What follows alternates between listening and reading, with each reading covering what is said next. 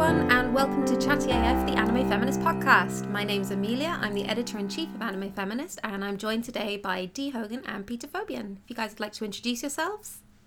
Hi, yeah, I'm Dee. I'm the managing editor over at Anime Feminist. Uh, I also run the anime blog, The Josei Next Door, and you can find me on Twitter at Josei Next Door.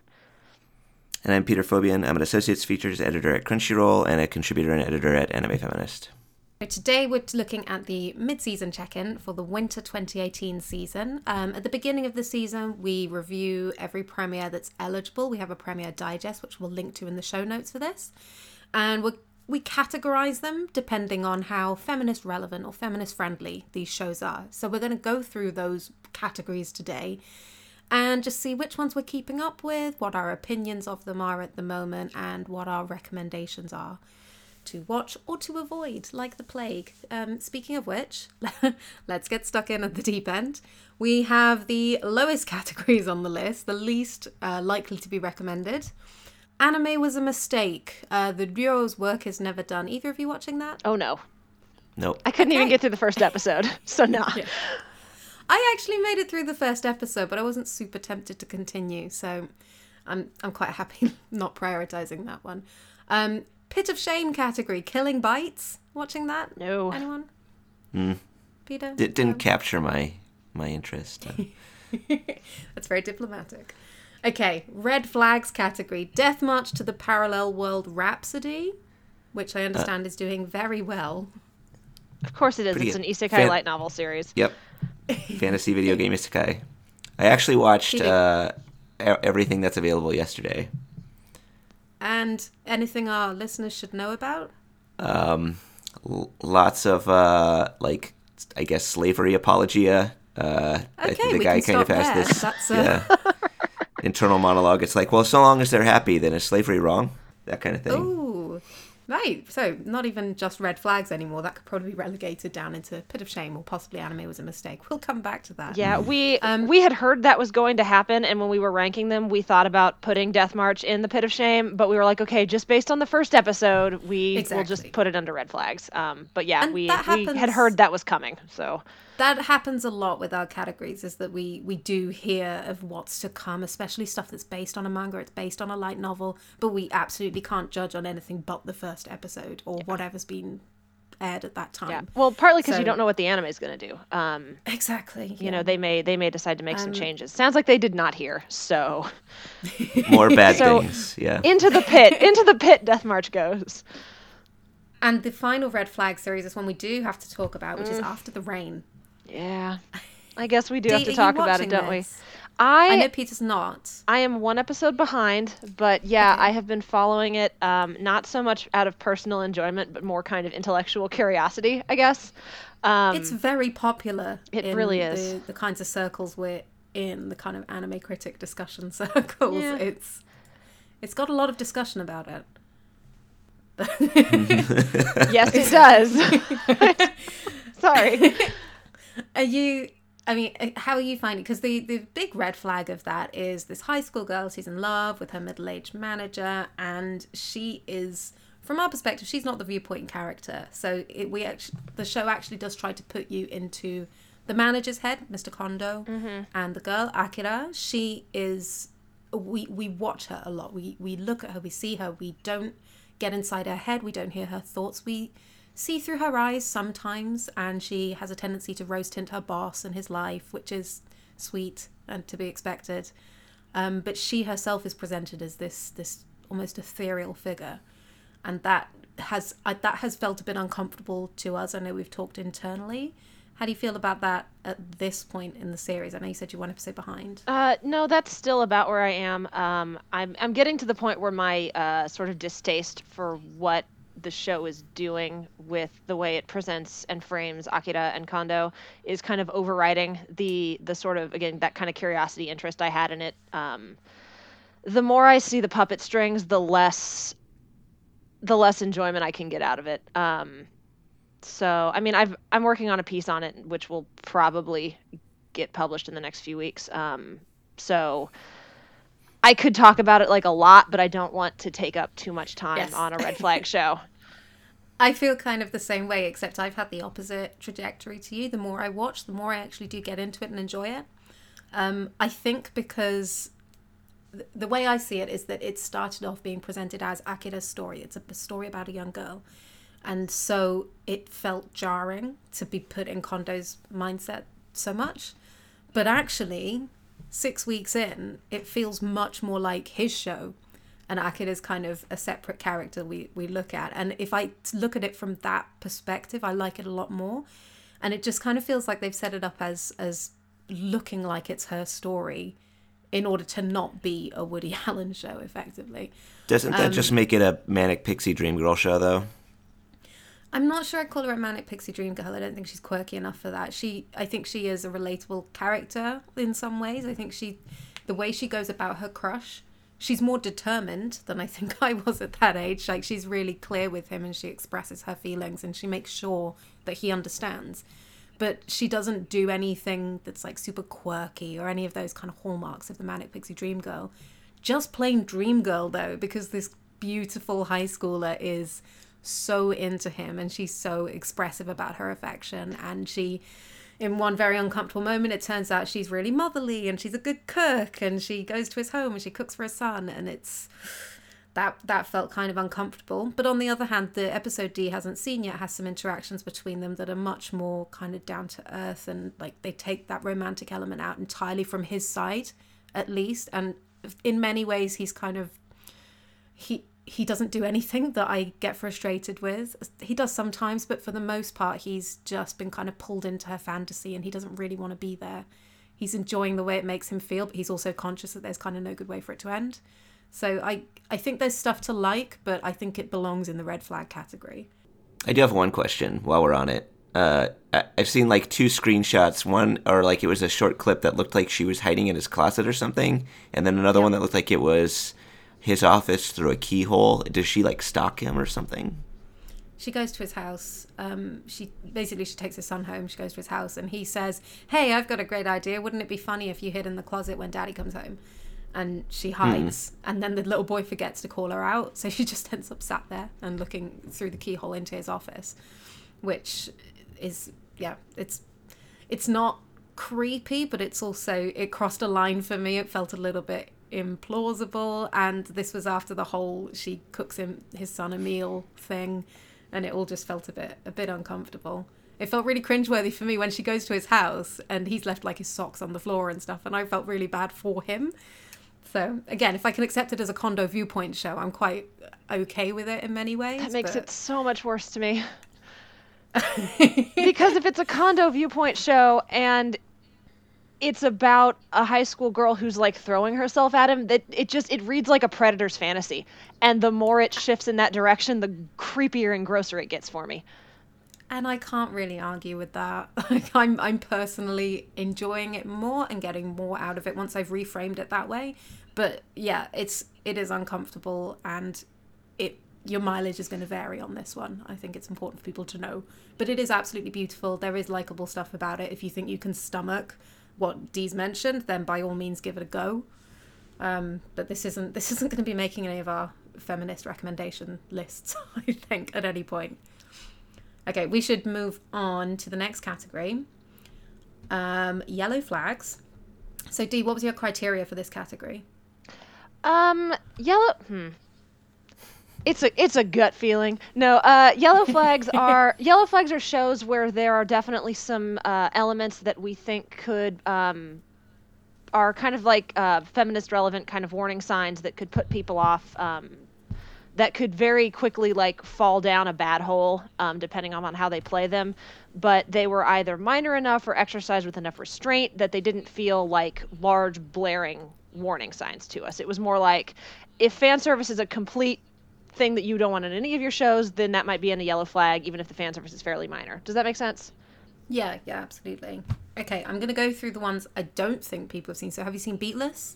I mean, I've seen the first episode of everything on this list, but nothing past Okay, that. let's let's say up to up to where we are in the season. Sure. Beatless. No. Nope. Kokkoku. Uh, I got through three episodes. I talked about it somewhat angrily in our three uh, three episode check in, so I'll direct people to that. Um, I'm not watching it anymore. Okay, the I don't know I don't know how this is pronounced. The American American Sorry, guys. Butchered pronunciation. When it's a Japanese title, I can do it, but this is not. Märchen Mädchen. You? Thank you. uh, anyone watching that? Nope. No, Rye is, but uh, I know Rye couldn't make the call. Um, but they they are keeping Yes. up with it. So Okay. Ms. Koizumi loves ramen noodles. I am.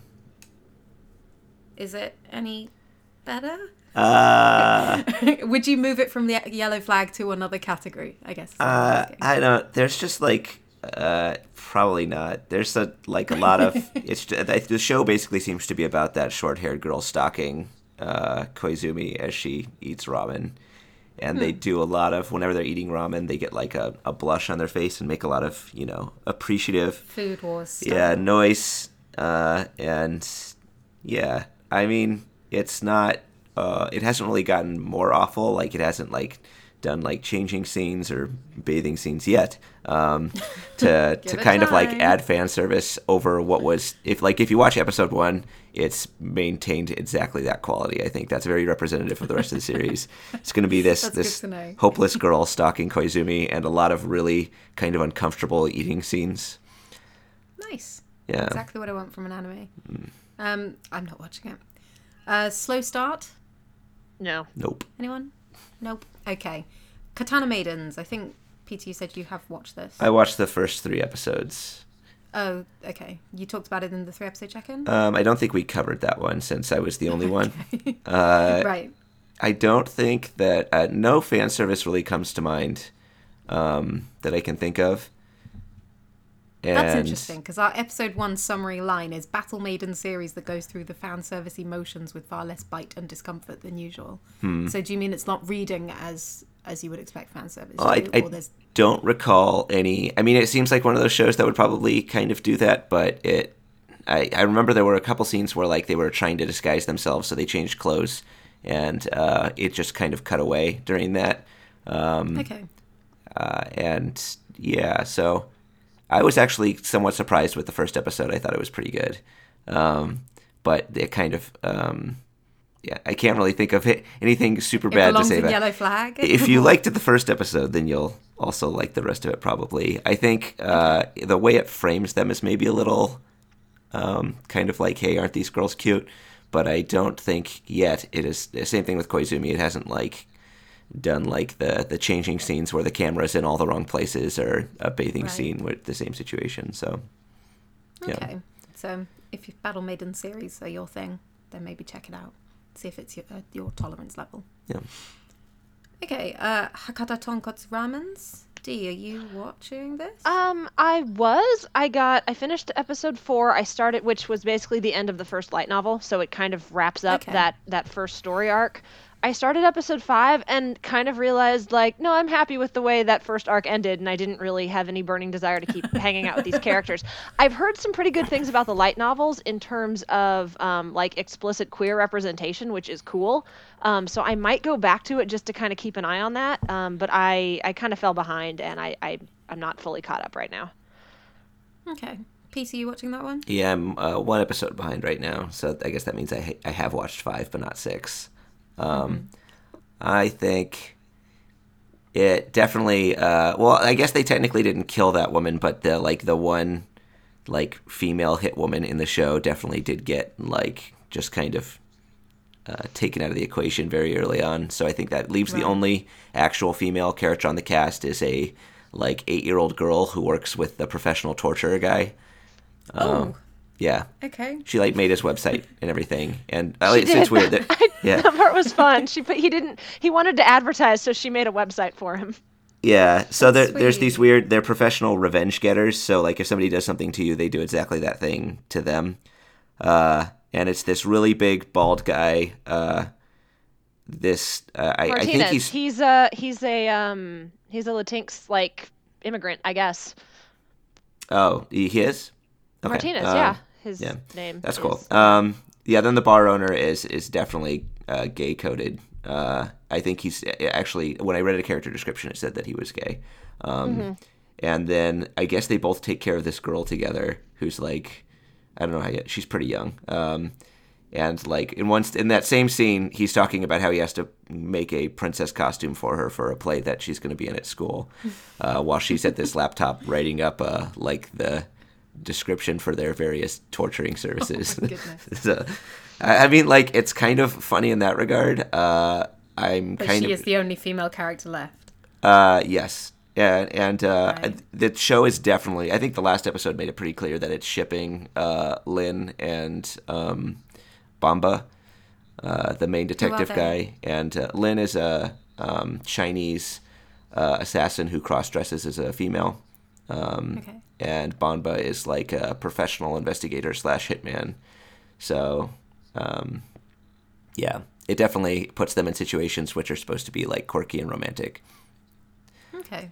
So like yeah, I, I can't say it's been treating women too well. I think it's murdered like six or seven of them at this point to show. Oh, uh, great. the world's yeah, no, it it, Yeah. it definitely does that. It definitely does that. The the killer in the first arc was like a psychopath who was buying women and then murdering them. Like that was his thing. Oh, Um, yeah. wow. He was The- the mayor's son or How something. did talk about burying the lead? How did that not come up within the first thing that you both said? well, I We- think we we, talked talked about, about it that in during the the three three episode- episode. Yeah, it was in the Oh, three okay. episode Yeah. second a lot, so we didn't feel like we necessarily needed to go straight into it here. Um, the thing is, Yeah. and the thing Fair about it, which we mentioned in the three episode too, is it's it is it is it's it sucks obviously like it's kind of an old trope but the show is very focused on tracking down the killer and finding him and bringing him to justice it's not like a bunch of torture por- porn or murder porn like you don't see the women Okay. suffering you just know they're dying um, Okay. so it's again, it's a yellow flag, but it's handled with enough um, restraint that that unless that's just like a straight up deal breaker for you, I don't think it's gonna be like a huge issue. Okay. Yeah. Now, speaking of restraint, let Mm-hmm. me segue to a show that has precisely none of it. Darling in the Franxx. Uh, Uh, now, this has been perhaps the most talked about show of the season. oh yeah. I think uh, in again in our little circle of the internet, a lot of people like it. A lot of people talk positively about it, and it has also had its fair share of criticism. And I have continued to be kind of disappointed. I had a moment in episode four, I think it was. I think, yeah, it was episode four where it it kind of lost me. It lost it lost it. I lost any faith that it would subvert these very heteronormative gender roles that it had put up. Um, and so I've been watching it since because there are still things I enjoy. I think Zero Two is an amazing character, but there's a moment in episode four where it just completely removes her.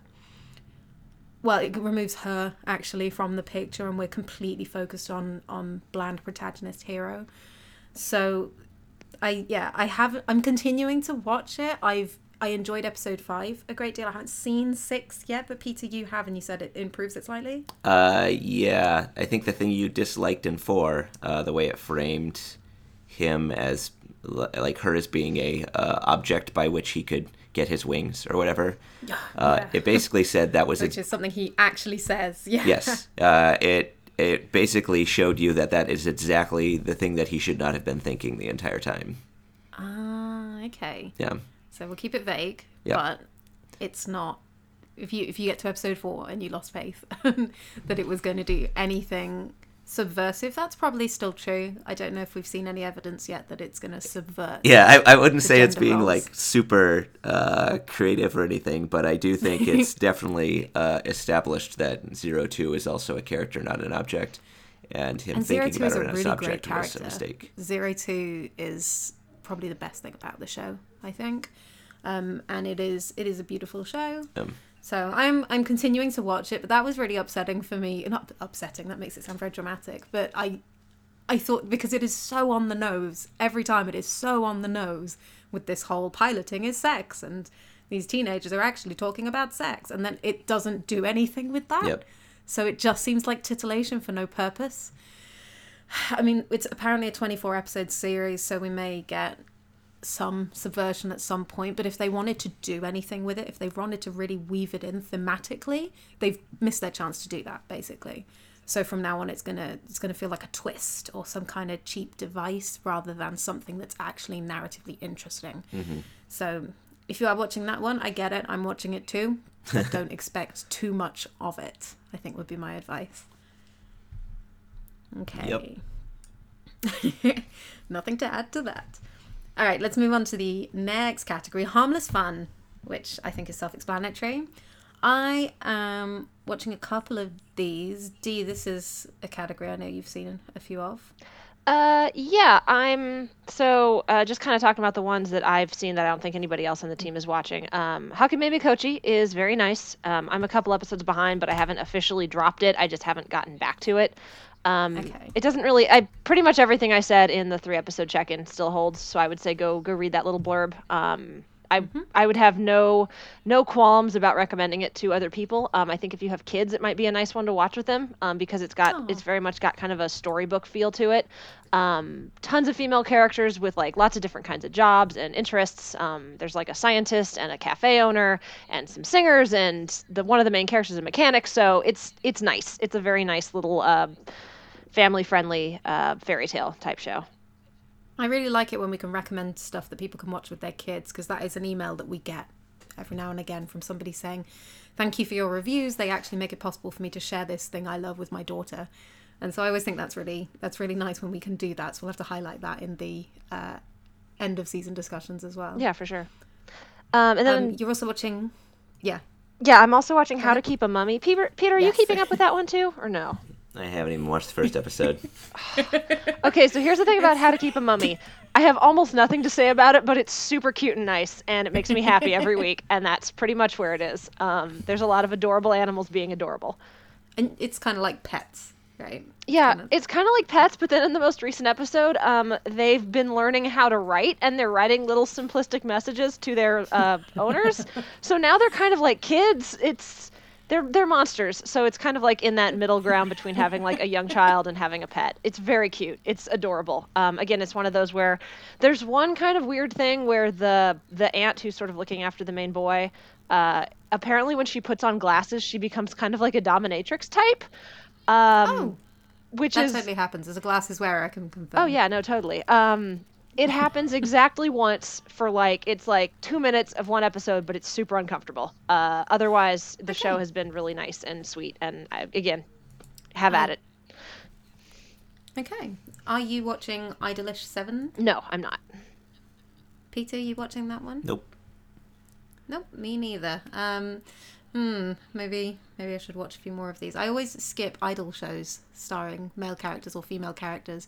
But So recently idol I've been kind of shows? rethinking this. Idol shows in general, it's just regardless, it's just never it, it it never leaves me wanting to watch them. But actually, a huge amount of people do watch them and love them. yeah Mm-hmm. So I've I've started reflecting on this a little, and I think maybe I need to watch a few more and try and understand that a bit better. it's not a genre So- i'm able to get into um i can Yeah, do same. music i can Yeah. do music shows sometimes like um i enjoyed show by rock Classicaloid? and I, well classicaloid's a little different classicaloid's like i don't know a magical girl music show um Classicaloid's a little different is understatement. Yeah. Um, no, I'm thinking more of that stuff like Show by Rock, which is about like these bands, like, and then they fight and stuff. Um, and I got into Yeah, that I've one, but for the most part, I have a hard time with just kind of straight, realistic um, music shows or idol shows. So um, yeah, I'm Yeah. not. I'm not watching that one. Which again, not, not to say there's anything like wrong with the genre, just it's not something I've ever been able to get into. I know that this is this is something one of my friends is watching and really loves and highly recommends it. So um, I'm, I might dive back into that one and see if I can have something to say about it by the end of the season because, it, again, there's so many people who love these shows and I never watch them and I'm starting to sort of question whether that's a bit of a gap in my own viewing um, education, I guess. Um, from that to something completely different, Junji Ito. Either of you watching that? No. Yep. I'm Peter, how's it how's it progressed? Uh, I mean, I think we have a, a basic disagreement in our level of enjoyment of the series to begin with. Uh, I I've liked pretty much the whole thing. Uh, yeah. I I think struggled. That every episode, uh, I, I don't know if I want to say that anymore, but I think every episode has sort of built on the last one, like they're becoming more comfortable doing horror stories. Okay. Because I think some, like around three or four, it started getting actually like really good. Um, also, it's adapted some of my favorite stories, so I'm happy with that. Um, it is doing a weird thing where it like leaves off some of the stories in different places than the manga, uh, maybe to encourage you to go find the short story collections or something. Um, which I'm I'm not sure how I feel about that, but I think generally they find kind of a mysterious point to leave things off on that leaves you curious about where the story goes. Yeah, so I like it. I've seen there's been a little bit of Sakuga recently, like uh, Creepy Fingers. Uh, Yeah, I saw the gif of that. It looked great. Yeah, but uh, But I think that's that's the kind of thing I really wanted out of this show is those kinds of visuals. And the first episode's uh, doll funeral or whatever it was called, that was great, but it was mostly a still image. yeah. Well, So- I mean, Ito's known for the kind of like the big panel reveal of the horrific yeah. thing.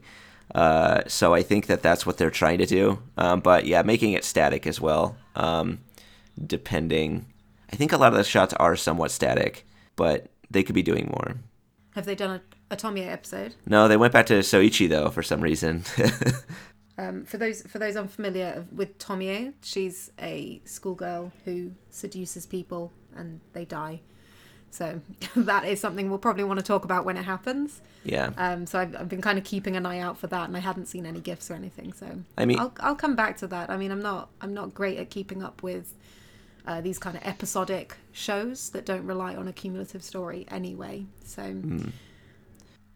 Through no fault of its own, I think. and, and like as part of the style there are a lot of like women who get killed or victimized uh, but Yeah, that's kind Rai, of Rai was talking about this about Ito in general Yeah. is not super feminist friendly, um, but not outright misogynist. But maybe that's a that maybe that's a conversation we need to have. Maybe that's a separate podcast entirely because I know Ito's body of work is actually huge. yeah i can say some of the stories have female main characters some of them don't uh, there i think generally you do see more weird stuff happen to girls because he loves the contrast between like beauty and horror so um, you'll definitely see a lot of that if you watch the show which is probably my one like warning about it Okay, good to know.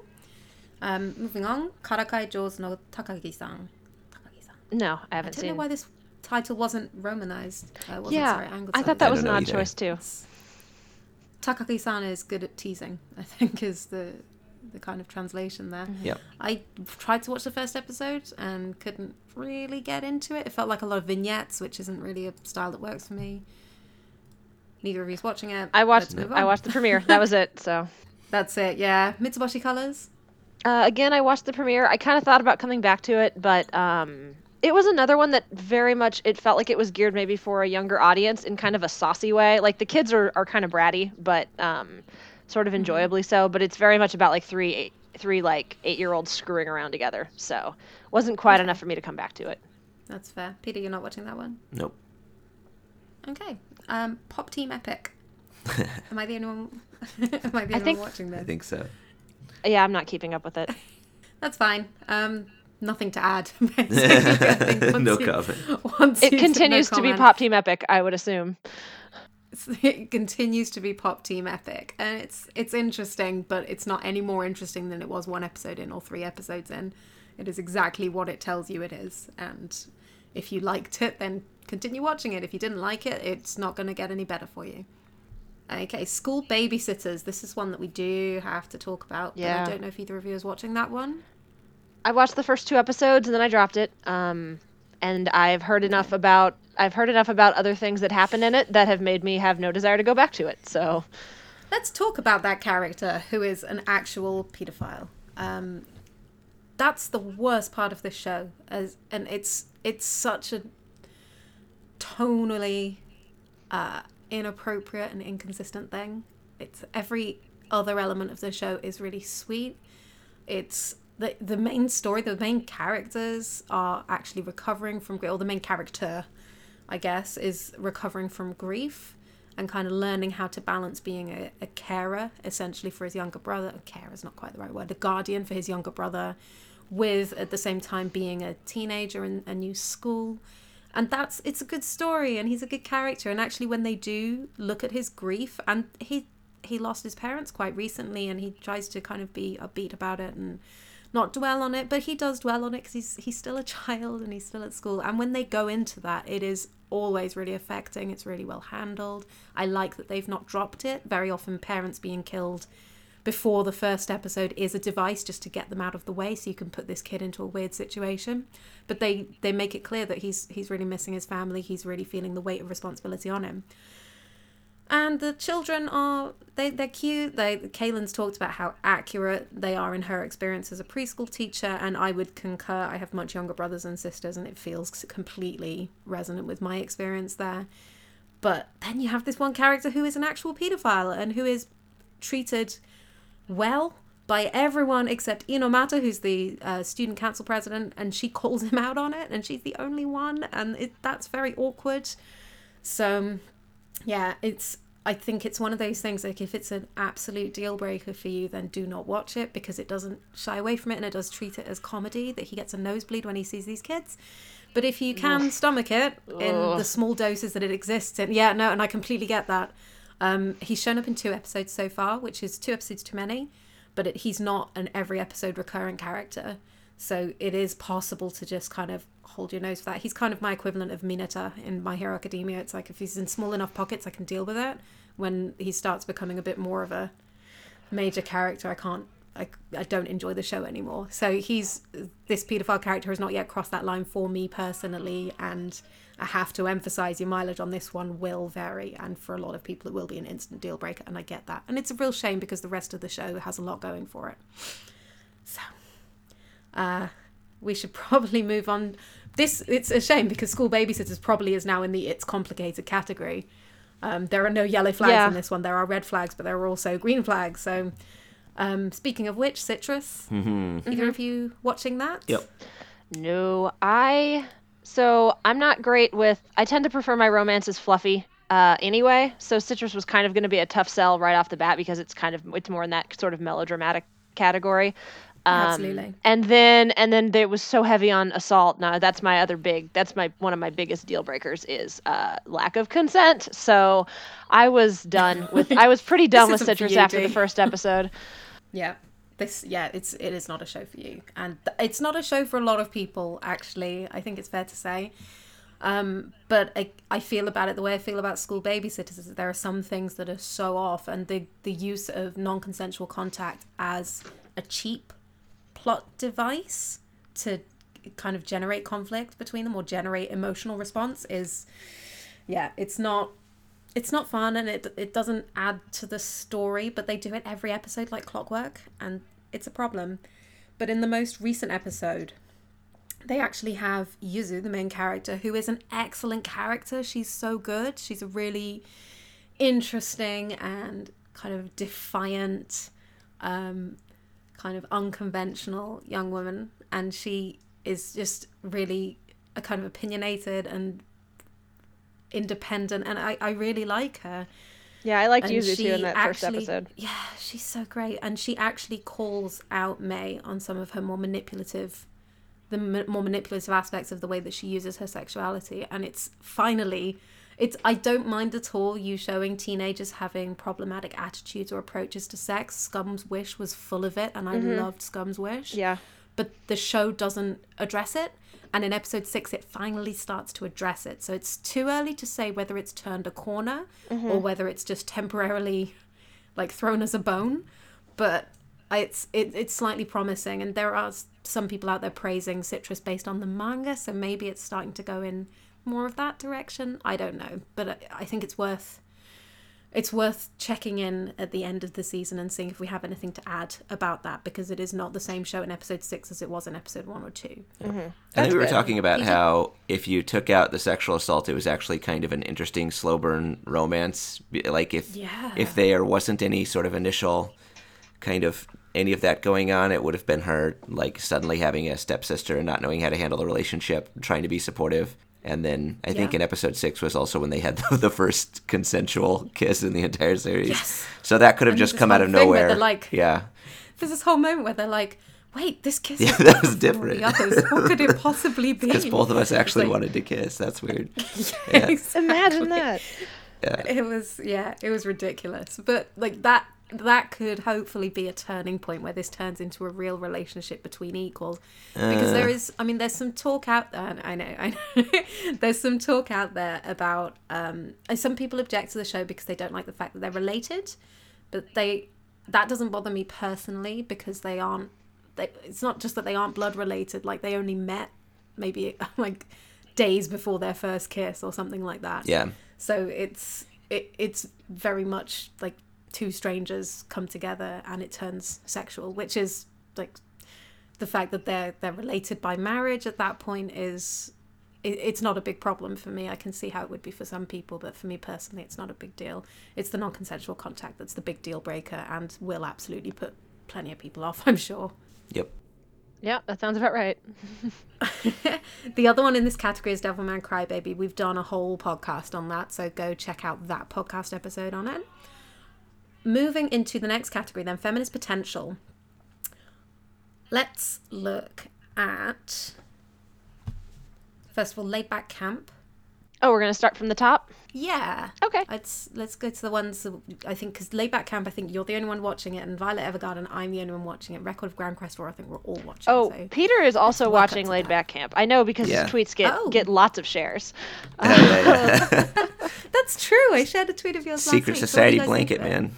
Secret Society blanket. It's Laid Back Camp is wonderful. I love it. It it's not my very favorite show of the season, nor is it the show that I would say is the best show of the season, but it might be the one I look forward to the most each week.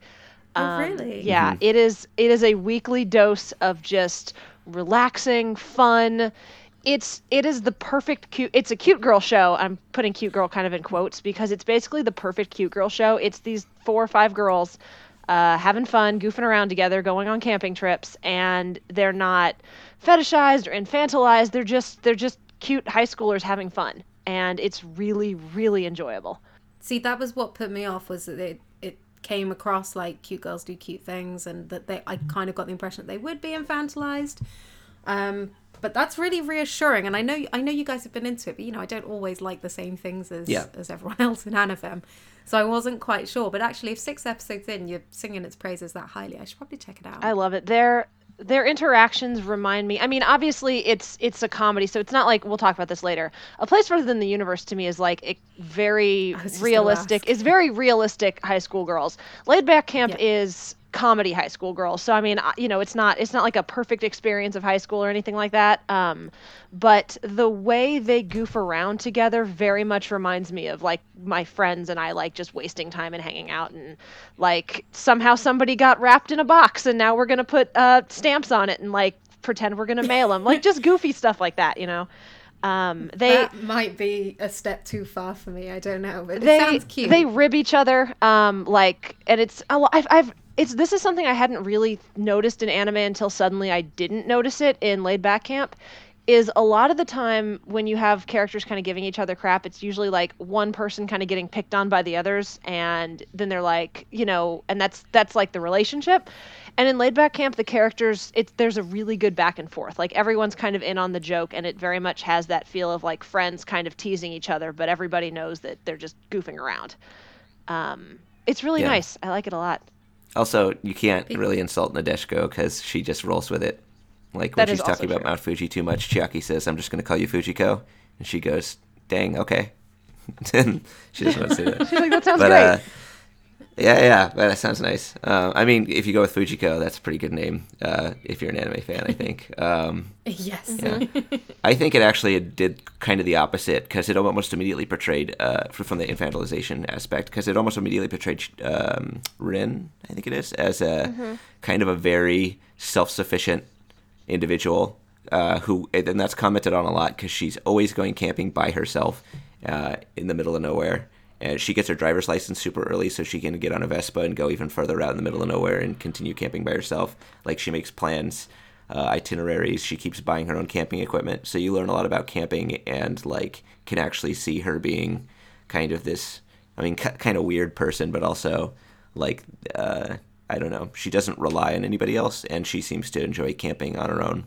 yeah alex wrote a really nice article about that on her blog the Afictionado which we're going to share in the links post this week probably Yeah. I think uh, they've introduced a lot of good side characters now too, like Smooth Grandpa, and uh, I I don't know if that drunk lady is going to become their teacher. Grandpa. Yeah, yeah. Uh, basically, his thing is he looks like he's in a coffee commercial, um, and he's like cooking this huge steak on a cast iron pan next to his motorcycle in his tent, and Chiaki comes across him and he offers them to her, and that was the entire scene. Yeah, and it she was was- like, "What a smooth grandpa!" And he, Yeah, yeah. he, turns out he's kind of a recurring character. And then, yeah, they met they met a couple of campers this past week, which was like a brother and sister, and the sister just like goes out and gets trashed, and that's how she camps. And I was like, I can I can Oh, get behind that. Yes. I saw I saw the uh, screenshots with her. Yeah. I, think. Yeah. I felt I felt a connection. So uh, yeah, I I think that the show has also prevented itself from being formulaic uh, while Okay. not falling back on usual anime bad stuff. So I think it's done. A, it's it's really great. Okay, recommendation accepted. I'll have to check this one out. Um, I think I'm the only one watching Violet Evergarden because I'm the only one who has access to it. Uh, this is Yeah. an unusual feeling for me. Sorry, Americans. Uh, enjoy while it lasts. We're in the anime Um, backwater here in the USA. yes, exactly. yeah, I can't feel too bad about this. Um, Violet Evergarden, I am watching. I haven't quite caught up, um, but I need to talk. I think about how it's changed. So it's it it has shifted now. So it's not solely Violet's story. She is her job now is to write letters expressing the feelings of others, and it gives her a way to kind of connect with other people, and we can tell their stories through her work. And episode five had something that I think we're going to need to talk about at some point in a bit more detail. But basically, she writes the love letters between a 14 year old girl and her 24 year old betrothed. Ugh. Neat. Yeah. So that's uh, that's a bit uncomfortable because it is a love story and it's told as a love story. Is it? So it Ugh. begins it begins kind of being shown as a political situation and that sh the 14 year old is deeply unhappy about it, which I thought, yep, fair enough. You know, if- if 14 year old girls did get married off for political reasons, Yeah. this is probably how they'd react. But, you know, spoiler alert, guys, it turns out that she was in love with him the whole time and he um, is willing to return those feelings and it is framed very much as a romantic story. Triumph of love. Yeah, and Violet um, Violet supports this in a way that's totally appropriate. And had it been between characters with a different dynamic, it would have been fine. But they also don't know each other at all, um, and they're it's yeah, it's all a bit uncomfortable, and it's essentially like one of the questions that the the little girl asks. The little girl, she's fourteen, that she asks Violet early on is what do you think about relationships with an age gap? How much do you think is too much of a gap? Do you think 10 years is too much? And I don't know, it partly because of the conversations we've been having in fandom about After the Rain, it felt quite uh, not on the nose exactly because there's no way they could have known about that um, or incorporated it into their anime in that way, but it felt like justification, which doesn't sit well with me, really.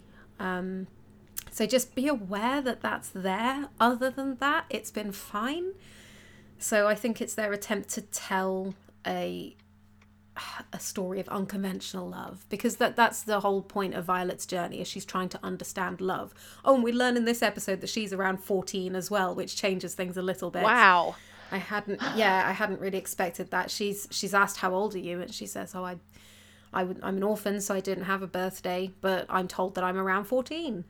Which changes things considerably. Yeah. Um we'd I think we'd been working on the basis that she was around 19. Mm-hmm.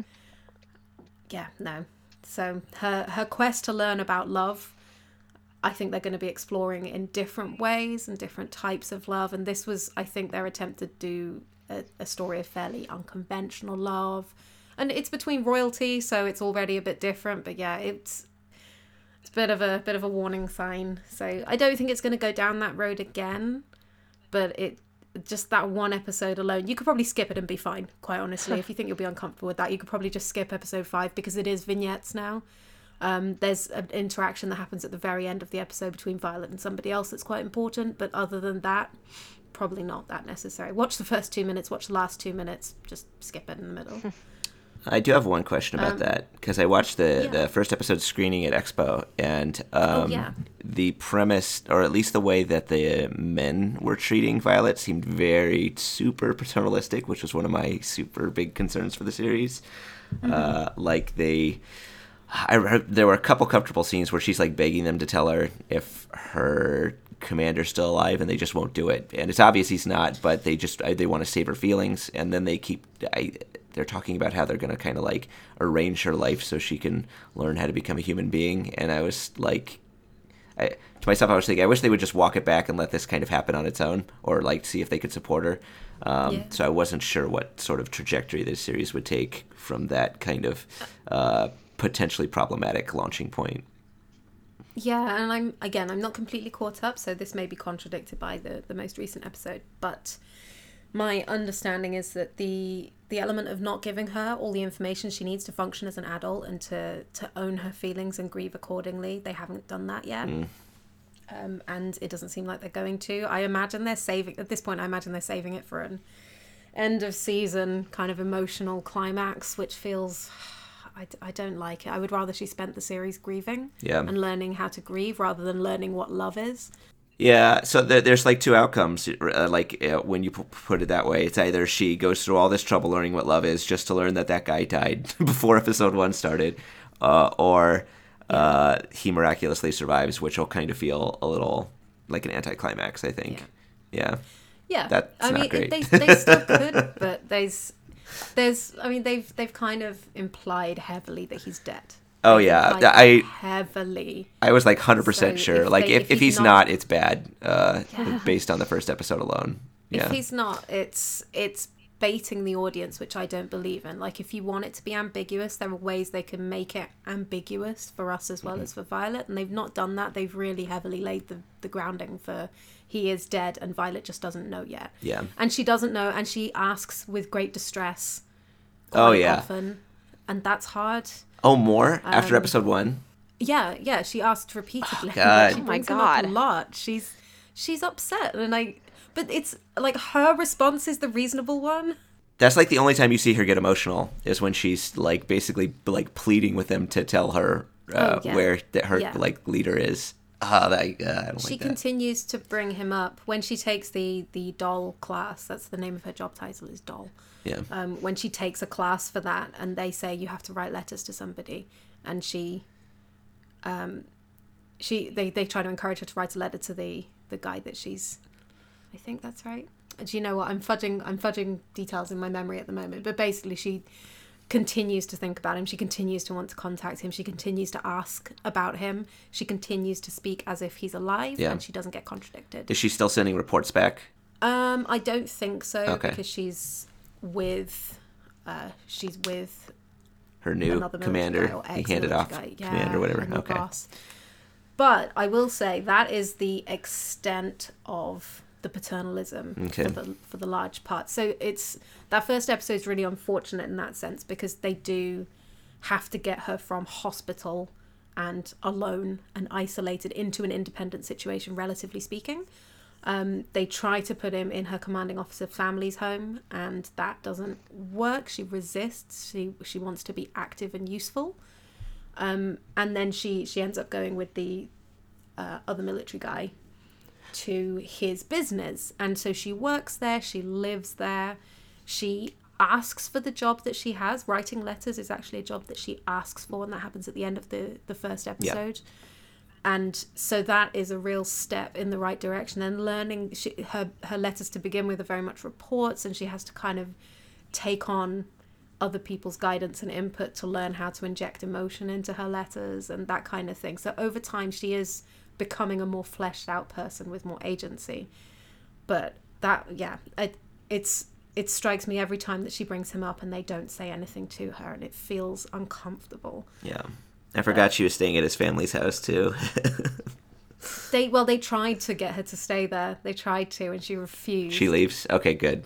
She leaves because they the implication is that she wouldn't work, and she said, "No, I want to work." Okay. Basically, so she she just finds it it's a it's a reasonable thing. She's trying to adjust from child soldier, essentially, to civilian life, Mm-hmm.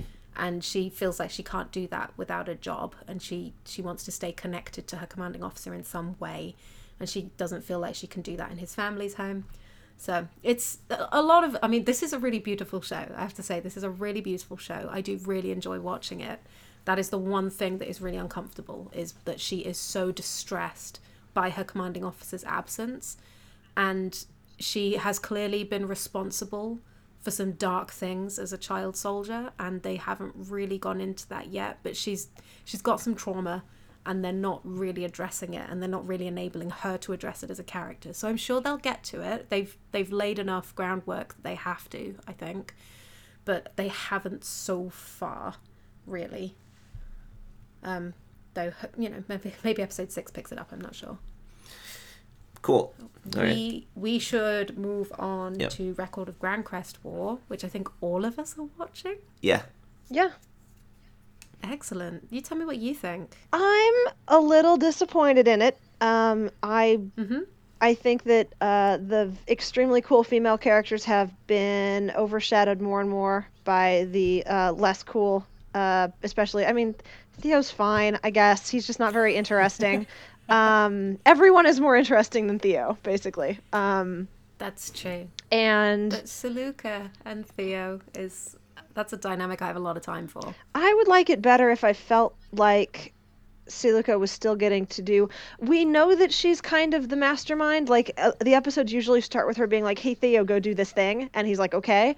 But because we spend so much, because the narrative spends way more time on Theo doing the thing than on Siluca coming up with the plan, it ends up feeling unbalanced within the narrative itself. I guess in the in the more recent episodes, I felt so.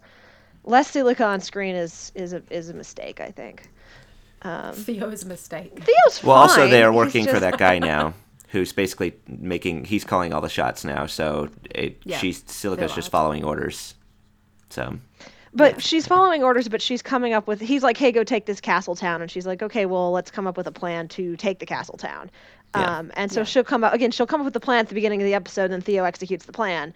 And it's so like I know on I know like from an from like a big perspective level that Siluca's has a very active role to play in the story, but we just don't see very much of it, and that has kind of bummed me out a little bit the past few episodes. Um, That's understandable. Yeah. I feel like she's she's now in a kind of educational environment. She's learning. I do like I that. It was interesting actually that they they specifically mentioned her reputation, didn't they? She had gone to she'd learned a number of things, but never to the level of specialty. So she has a, a range of kind of shallow skills and information. Jack of all trades, But she yeah. doesn't. Yeah, but she but she hasn't got a single thing that she excels at. So she's learning from these other women. Mm-hmm. yeah, And I thought that was quite a nice dynamic. I liked that enjoyed scene. I would have liked more of that. It was like again, it was like three minutes, and I was like, I want more time with these characters and Siluca hanging out with them. Um, so What do you think of the um the guy himself, Villard, the lustful Earl?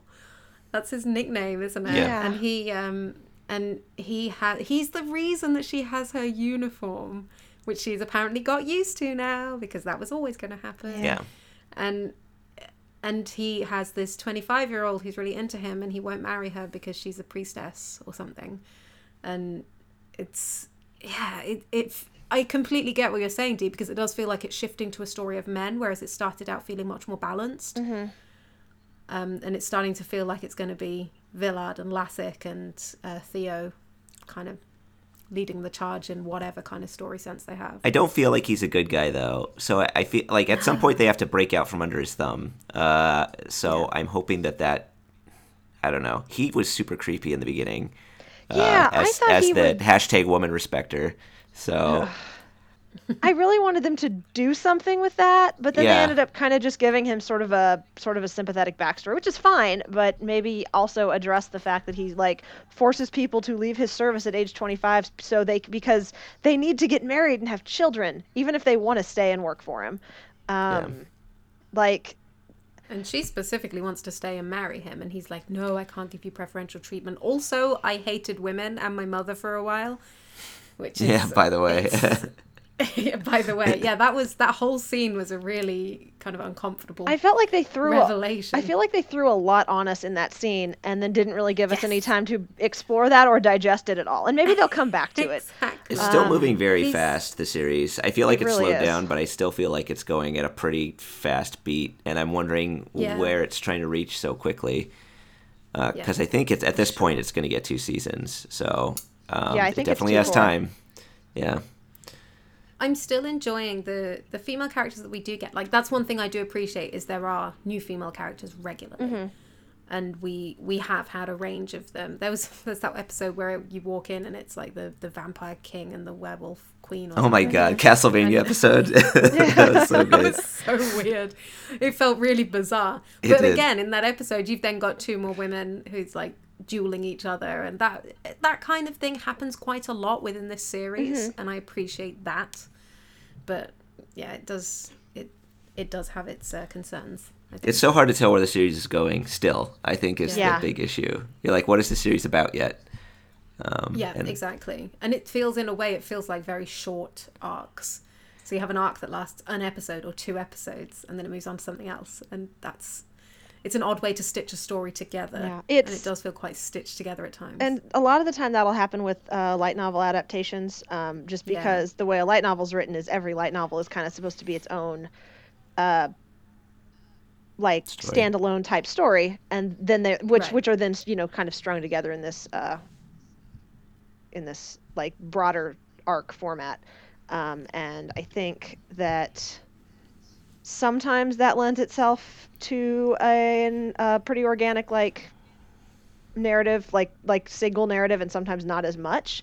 And i get the sense that the way this one was written was probably like and now here's this pitched battle and now here's this conquest. And so trying to pull those all together into one story is um, probably a bit of a challenge. Well, that makes sense. It's hard not to think that it's got some sort of objective with the director of the series. So Refresh my memory. it's uh, Mamoru. Uh, I hope I pronounced this correctly. Hatakeyama. Hatakeyama, Yeah, yeah, yeah. Hata- uh, the director Hatakeyama. of Rakugo. Yeah, he did Rakugo. He's Oh. done. He's he's very good. The this Yeah. if nothing else, this show has has proven to me that we should definitely give him like action series because the action sequences are excellent. They're Yeah. I mean they're they're well animated and that's not him necessarily, but um, they're very well directed. There's a lot of um, this isn't feminist relevant, so we we might want to cut this out of the actual podcast. But um, there's very much a focus on um, kind of the claustrophobic, chaotic aspect of fights. Like there's there's an actual sense of like weight to the battles, and I really appreciate that. I found the um the the one where Milza goes in and just kills everybody except that one guy, and he's it, it, felt dangerous, mm-hmm. and it felt creepy, and it felt intimidating, and I thought that was that was nicely done for sure. But then there was that really awkward dance between Villard and Margaret, that, where it was Oh my God. to be kind of Yeah. it was supposed to be really sexy and it was supposed to come across as kind of a metaphor for for them having sex Yep. Not a metaphor quite but you know what i mean Yeah. it was supposed to come across like this is the equivalent they're really into each Yeah. other and it was slightly awkward and cringy It was. so it, it was yeah it was- Her spinning in that circle need to go around him that. just was weird. there's one moment where she's just like breathing really deeply for no apparent reason while he's totally fine yeah. Um, Yeah, so that was a weird It was. It was a little bit cringy. Um, so maybe his action, like when there's like fighting involved, is a bit more solid. Yeah, I find everything with Villard very strange because again, I I don't know. They set him up to they set him up in the first couple episodes to seem really like menacing, and now it feels like they're kind of trying to do an about face and make you kind of sympathize with him. But I super don't Yeah. because he's still doing that like. What was that hashtag women respecter, Peter? Yeah. Um, no one respects women more than I do.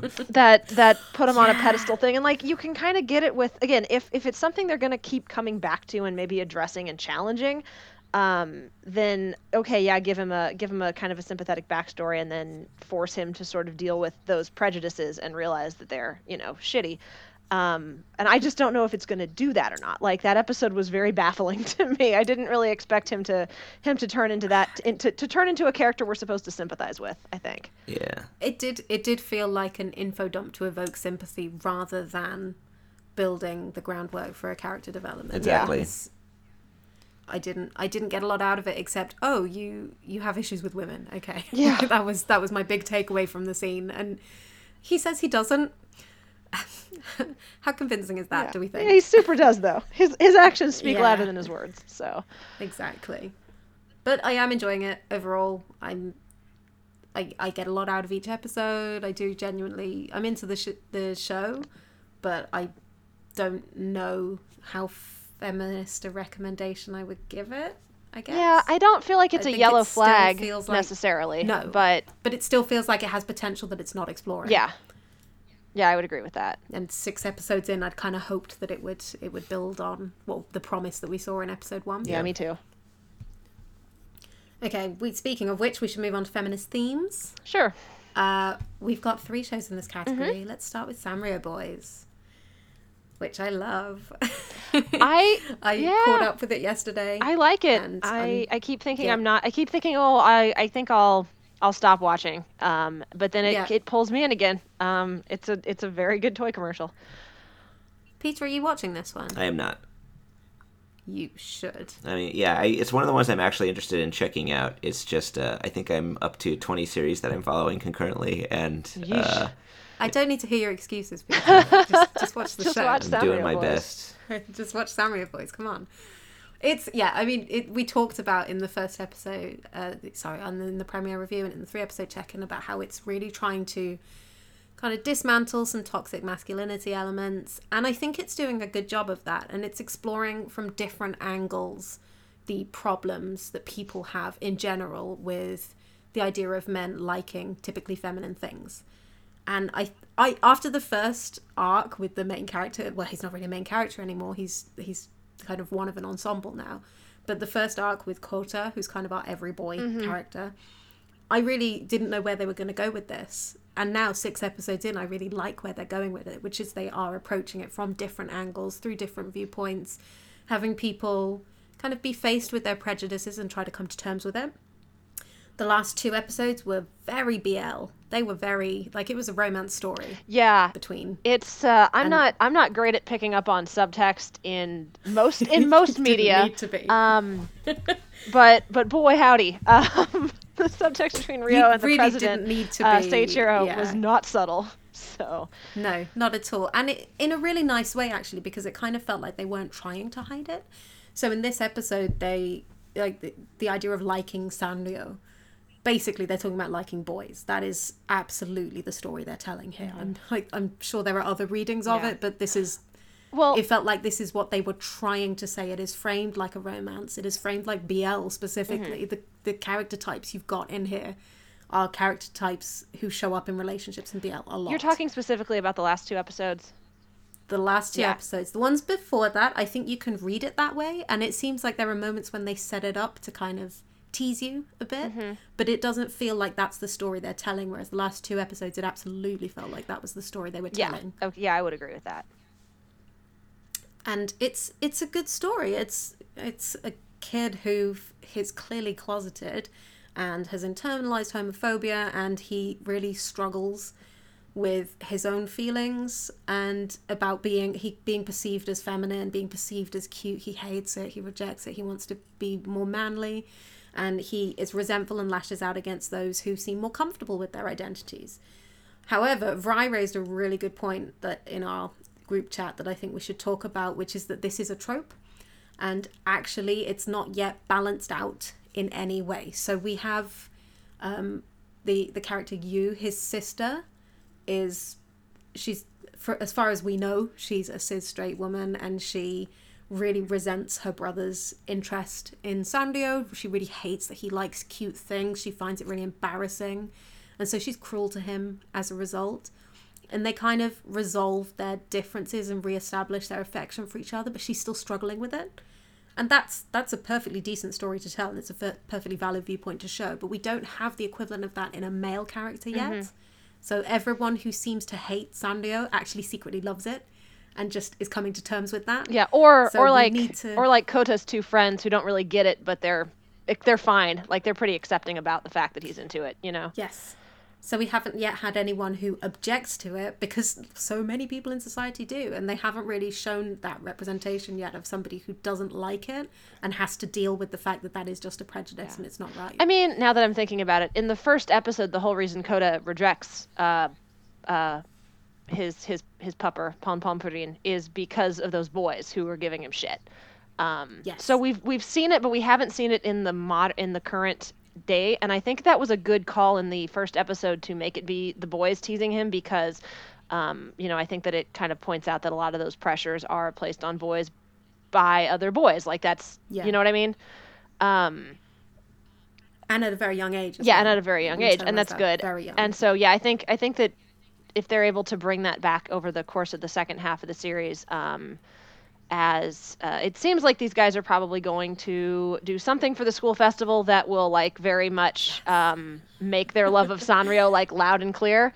Um, really public. yeah. Yeah, and so if and so I'm hoping that over the course of that arc, we'll we'll have us we'll have situations where they're where they meet some these maybe some asshole boys their own age who they kind of have to deal with that because like like Vrai was saying in our uh, private talk, that would help balance that out a lot too. I think so. absolutely, and it's really important too. Like I didn't I didn't really think about it until they pointed it out, and then and then once they they explained what they meant, I I completely agree. I'm 100% on board. I think that it is important to tell the story of the the young closeted boy. And I do think that there will be this is aimed at a fairly young target audience and I do think that there will be queer kids watching this who see themselves and their responses in that and who can gain something positive from it. And I think that's a really important message to send. Um, but I also think this first six episodes has been building up their network. They need each other for support. And we're finally at a point when actually the whole team is assembled. So that didn't happen until this episode, this most recent episode. Yeah. So from here is kind of the time when you'd expect them to be challenged as a group, um, as well as individually, I'm sure. But the, now is really a good time for that kind of challenge because it won't be able to hurt them as much. And this is at the end of the day a, a toy commercial for younger people, so we don't want them to, we don't want to kind of see them experiencing trauma, but we do want to see them kind of being having their having their their tastes questioned and then them challenging that and hopefully getting to a, a new normal where everybody's on board with it which i think as you said is what we're getting with the school festival Yeah. which by the way was the opening scene and really confused me when i first watched The flash it. forward. that first Yeah. yeah yeah it really threw me i was like this is not what i was expecting from this show but it's turned into a really I, I really enjoy watching it as well i think it's important to say like we're talking a lot about how meaningful it is but i actually enjoy watching it it's fun Yeah, it is. It's fun. It's got a pretty good sense of humor. Um, it's got, I mean, it's it's well written. It's every, you know, it has various different narrative arcs that it puts you through, and you kind of get to feel Yeah. for the characters. And I think they all have their um, their good points and their flaws. And yeah, yes so I'm and the enjoying it. characters are written really consistently as well it's not like as soon as they like Sanrio like whoever they were before then or as soon as they can acknowledge they like Sanrio whoever they were before is completely dropped they just they i think like kota for example they go back to him uh, having his love of Sanrio questioned, and the first thing he does is withdraw into himself exactly as he did before. Yeah. And it takes, he has to kind of learn to be more comfortable with it. They don't just drop things. And you has these kind of anger issues almost. He has a temper, Out a yeah. Bit. He has a temper, He- and they don't sugarcoat that. No, well, and he's it's very much he doesn't particularly care if people talk crap about him, but if they start talking crap about his friends, then he kind of goes off. Um, Yes. because that was that was kind of what got him g- what got him off with with his sister and then with Ryo as well. So Yeah.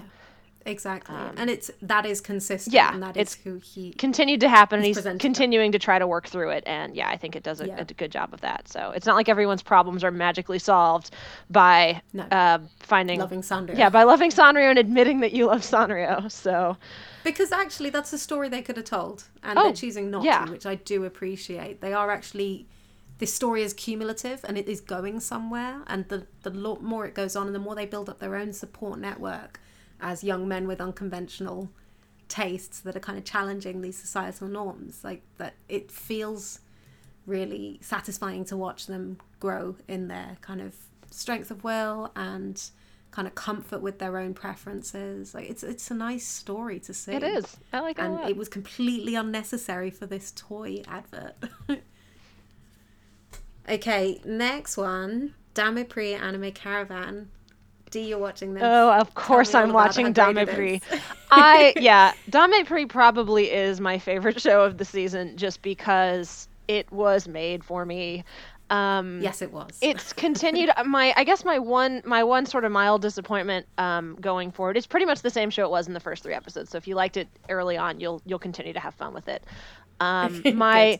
My only kind of mild disappointment is i thought they would go they were going to maybe delve a little more um, seriously i guess into the boys and their arcs and like their kind of character development. And they've continued to be pretty much just goofballs. Um, but that having been said, they're very entertaining goofballs. The series has done a good job of finding uh, different dynamics. So, like, they'll smash two different characters together for an episode and see what they're like when they interact with each other. Um, and so that gives you like different aspects of their personalities. Um, the most recent one paired Narek and Mayor together, which was the odd couple romance I never knew I wanted until I saw it. um, Ani's still I need to see this. Ani's still fantastic. She's she's a she's a great uh, character. There's an episode which I don't think you've seen this one yet, Amelia. Um, I think it was I think it was episode four. They all the guys come, all the princes and their like vassals come visit her country. Um, Yeah. and they're very hard to deal with. And um, Narek keeps kind of talking crap about like what a backwater country it is, and uh, Ani is she's still very like polite and diplomatic, but she does not put up with it, and I really appreciate that about her. Um, there's one part where they're causing a scene. They're about to have an international incident at the marketplace, and uh, she kind of gets between them and tells them to knock it off and uh, Narek yells like, "You can't tell me what to do," and she's like, "Yes, I can. You're in my country." Um, and I was like, "Yes, thank you, Ani." So she's she's still like she's very good. Um, she's and she's she gets to be goofy too. Like she's not just like the perpetual straight man. Um, Oh, that's good. in the most recent episode, she got stuck in a room with just Chrome, who is very uh he's very unhappy at that point in the story for for lots of different reasons, but he's like the like the tension in the room is is in is insane and she's trying to get she's trying to figure out how to diffuse it and she looks over and her little animal companion Grimaru has just decided to pretend to be asleep. And she's like, I'll do that too. so she just pretends to be asleep like in the middle of their conversation and it's very goofy. Yeah. Um it's yeah so it's it's very much playing in that kind of Ouran High mode of taking the uh, sort of otome VN genre and then uh, very lovingly poking fun at it.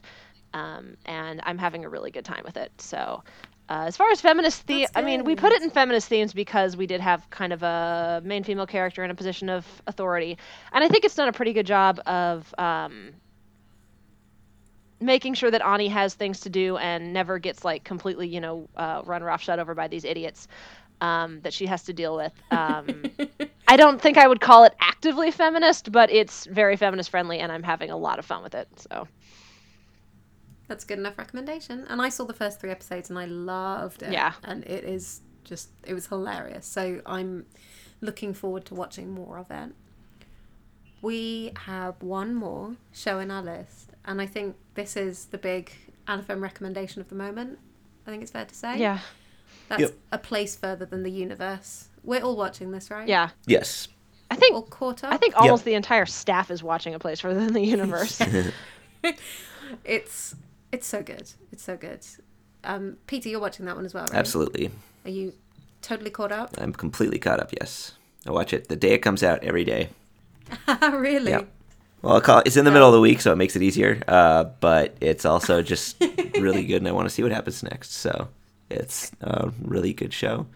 I'm not even quite sure what to say about it. It's like It's just that good. Everything Yeah. about it is good. Yeah. there's pretty much been no problematic elements. I, I really like all the character writing. I you get a very distinct sense that they actually like haven't even determined like the differences with the characters in regards to like how they act or I mean because characters always like there's there's like archetypes right uh, behavioral archetypes you can use to kind of write characters but they've gone a level deeper than that to determine how each of them like resolves conflict in different ways, um, in both like funny ways and in, in dramatic ways. Like they have um, Shirase's uh, how she's awkward unless she feels like someone's uh, judging her, and in which case she kind of goes into combat mode, and that Yeah. doesn't happen anymore. Which uh, the other characters have sort of used against her uh, at certain points to get her to be proactive. Yes. Um, and then of course her big uh, argument with um, oh I forgot her name. Hinata. Hinata. Is it Hinata? Yeah, yeah, in the in the airport. So I just think that all the characters seem really real. It's had some excellent moments. Uh, like one of my favorite moments, uh, I think, was episode three where they bring on uh, Shiraishi.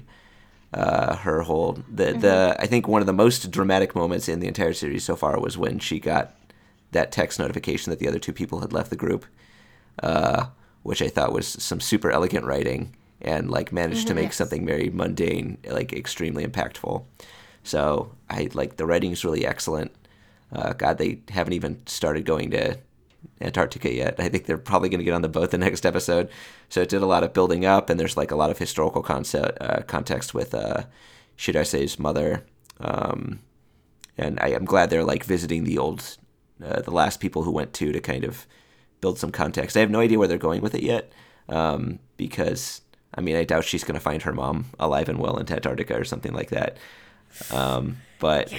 whatever like sort of connection to her mother she's chasing, I'm I'm really curious as to where they plan to end up with that event because that I feel it's, like that's going to be super important for the story. It's going to be devastating. Yeah, is what it is. Yeah. and I'm just prepared yeah. to. I I cry at most of these episodes. Yeah. I think in some way, the writing. I I would say it's the best writing of the season. I think it's the only one that I would describe as a pure uh, character drama. I think that they could ta- they could tell a story with these writers and these characters without going to Antarctica, and it would still be absolutely fascinating. Yeah. So that's I think it's incredible. Maybe I'm overstating it, but I I think that it's truly accomplished work, and we see a lot of praise in anime fandom for the animation side of things a lot, but actually this it's it's a pretty series but the real draw for me is the fact that everything is so grounded in character it's so driven by character everything makes sense. Nobody does things unmotivated and it takes the opportunity to explore these characters individually and in their kind of pair dynamics and in their dynamic as a group of four and inter- interacting with the adults and it just explores it from every angle and it's so satisfying to watch it is devastating in in small doses there are moments that are absolutely heartbreaking and Shirase coming to terms with whatever's happened to her mother and like you say this connection that she's chasing once she reaches that point it is going to really hurt but it's going to be so well written and it's going to be Earned. absolutely grounded in who she is and the journey she's gone through. It's not going to be a cheap ploy to make you cry. So I have full confidence in how they're going to handle what is going to be an upsetting story. Well, I mean, I think it will be upsetting, but I have a feeling it will ultimately be um, bittersweet, inspiring, and upbeat because I like. I mean, we're talking about how every episode um, there's a moment that like maybe brings tears to our eyes, and that's definitely been the case for me. But there's also been yes. at least one moment every episode where I've laughed out loud. Um, oh, yeah, the yeah, the humor, the the optimism, the sense of the sense of fun in the story is also um, it's it's doing everything really well, and it's balancing um, those emotional beats with those with those moments of of teenagers being goofy um, in a really really wonderful way that I think makes I think I think I have I tend to get a little bit exhausted sometimes with stories that are pure drama. Um, I think those those light moments um, help those help those uh, more serious beats land. And I think that the yeah. way a place further kind of shifts between the two modes um, is very artful and brilliant. And um, you know, definitely. I mean, credit the writing, but a lot of the story is told through the visuals and the character animation, and it's it's a it's a complete yeah. production.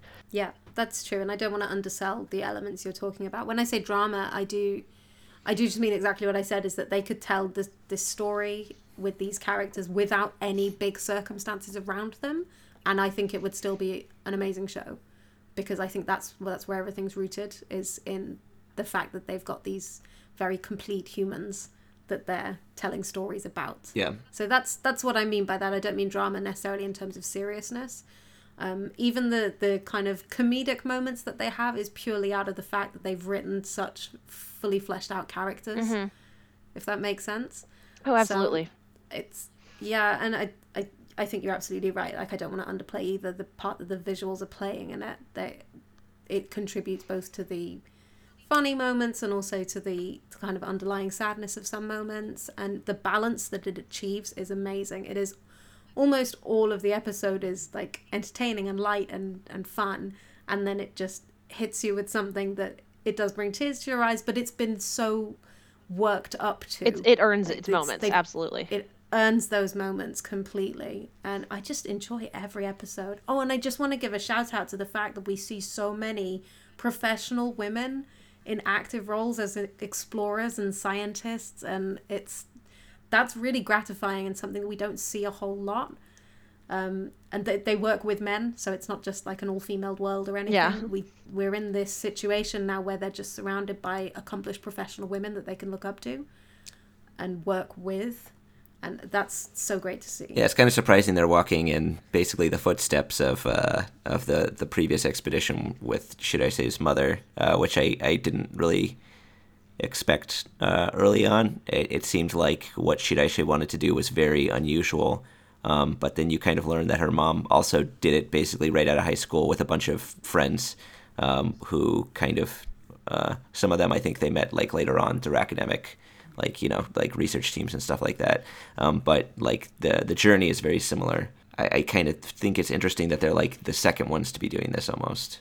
and it's its representation of teenage girls i think is second to none it's the only one i've seen for a while where i see the these teenagers interacting and it resonates and it feels like yep this this could easily have been me and my friends at various points Yeah. so that's something i hugely appreciate it doesn't happen too often in anime so when it does i want to make the most of it and i think i'm going to be watching every episode as soon as i can Also, a very accurate portrayal of what it's like to eat durian. Is that so? I've avoided Uh, it. it's like it's like gasoline with sugar in it. Is what it tastes like. Oh. Yeah, Ooh, that's that's delightful. yeah. When she brought up the durian ice cream, I went, "Oh no!" Okay, final final notes. Is there anything else that either of you is watching that you would recommend that isn't on our premiere digest list? Uh. Anything you just want to give a shout out to? Classicaloid, always. When, on, when am I not giving a shout out to Classicaloid? I won't. I won't. I won't get into. I won't get into sequels and carryovers too much with this one because we usually do that with our end of season anyway. Um, classical is still great. This season has more of a storyline, um, and it keeps kind of popping back to it. All the characters are wonderful. Uh, it's it's a delight, and I'm still so so happy it exists. Also, there's a three minute short called Michiri Neko that I would uh, highly recommend our um, listeners check out. It is about just squishy cats being cute for three minutes every week, and it's really very fun and clever. Sounds good. Uh, Peter, anything you want to shout out? Uh, always, March comes in like a lion because it's like one of the best anime of probably the past ten years. Uh, it's amazing. They concluded the the big plot that like I found was really I don't know the super devastating plot in the second season. Now they're moving in. I was I was like wondering what how they could top that, but they're doing some interesting things now. Of course, uh, because of the Olympics, they can't. I think they're taking a month break. Oh wow! Um, yeah, so I don't know. Yeah, they're coming back in in March. Uh, funnily enough, like a uh, lion. yeah. I don't know if they're just going to finish out the season then with like however many more episodes, like two at that point, I guess. Um, but maybe they'll at least be super high production. I'm not sure. Uh, it's really good though. Everybody should watch it. It's like an amazing story. Chica Umino is a genius. So Great. Gosh, I I'm not watching anything. So I have, I have nothing to Nothing add to else. that. Just thought I'd throw that grenade at both of you. Nothing that's recent, nothing that's currently airing. I I find it hard enough to keep up with the things that we have on the list. Um, but honestly, this season it feels like there's a lot of choice. There's a lot of stuff I'm enjoying. There's a lot of stuff I'm getting a lot out of. I enjoy analyzing anime, and there's plenty of food for that in this this season's selection. I think it's a strong season, yep. And surprisingly I'm so. very happy with. I really wasn't expecting much. I really wasn't so. expecting much out of the season. I don't think there were a lot of like hyped shows necessarily that I was excited for. And then as we started watching it, it was like, this is pleasant. Oh, this is pleasant too. Hey, I like this one as well. So that's been great. It's a good uh, really good. aperitif to the shonen uh, apocalypse that's happening next season as well. Yes. Yeah. More on that in three months. Yeah. Um, yeah, it's it's a good season. I think we're going to come back to it in our end of season recommendations. That's our next touch point, I think. Um, so yeah, if you are watching anything on this list and have opinions about it that agree with us or disagree with us, we're quite happy to accept criticism on this, then do get in touch. You can find our work at www.animefeminist.com. You can find us on Twitter at animefeminist. You can find us on Facebook at facebook.com slash animefem. You can find us on Tumblr, animefeminist.tumblr.com.